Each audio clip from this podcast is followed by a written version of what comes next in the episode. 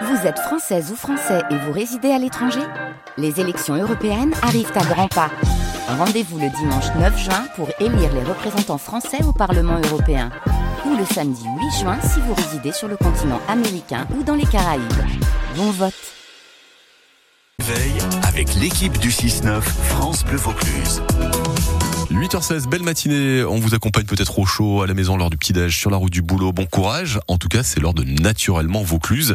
Euh, on prend la direction du bord du Rhône. Ce matin, de Domès, nous sommes à la motte du Rhône. Un des bras du Rhône, hein, qu'on appelle une laune, a été réhabilité. Les friches tout autour ont été dégagées pour qu'on puisse retrouver la biodiversité d'origine.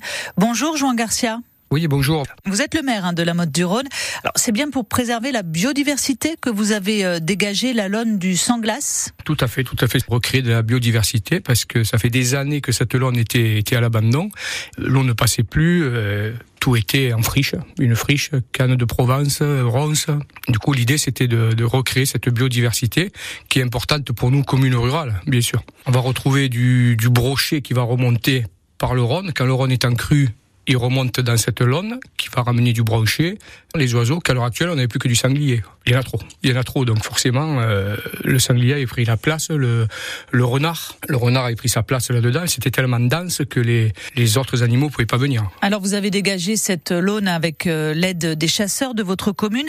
Elle sera bientôt euh, de nouveau accessible pour les promeneurs à la Motte du Rhône il va falloir une paire de mois pour que tout ça se remette en fonction, mais, mais c'est le but recherché par les chasseurs, par la municipalité, c'est que justement cette laune redevienne ce qu'elle était il y, a, il y, a, 50 ans. Un endroit ouvert où on peut promener on va voir des espèces d'animaux, euh, oiseaux, poissons et divers animaux.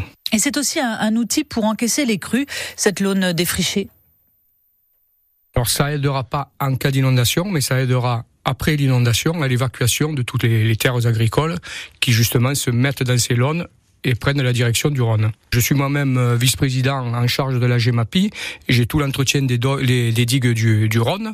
Donc euh, on coupe, on nettoie, mais on coupe pas n'importe comment, on nettoie pas n'importe comment. On essaie de garder les arbres, on essaie de garder une certaine végétation justement pour, pour la biodiversité. La commune, alors la commune là-dessus a participé plus par son côté, comment dirais-je, historique des lieux, puisque ce projet a été entièrement financé par la Fédération de la chasse sur un projet qui a été lancé par les chasseurs de la motte.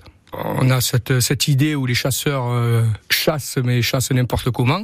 Or, on constate que finalement, au moins, tout au moins sur ma commune, c'est pas des, des, des carnassiers. C'est pour ça que j'ai bien voulu les accompagner sur le sujet, connaissant les chasseurs de, mon, de ma commune. Merci beaucoup, Jean Garcia, maire de la Motte du Rhône, donc sur cette réhabilitation hein, de la laune du Sanglas. Merci, bonne journée.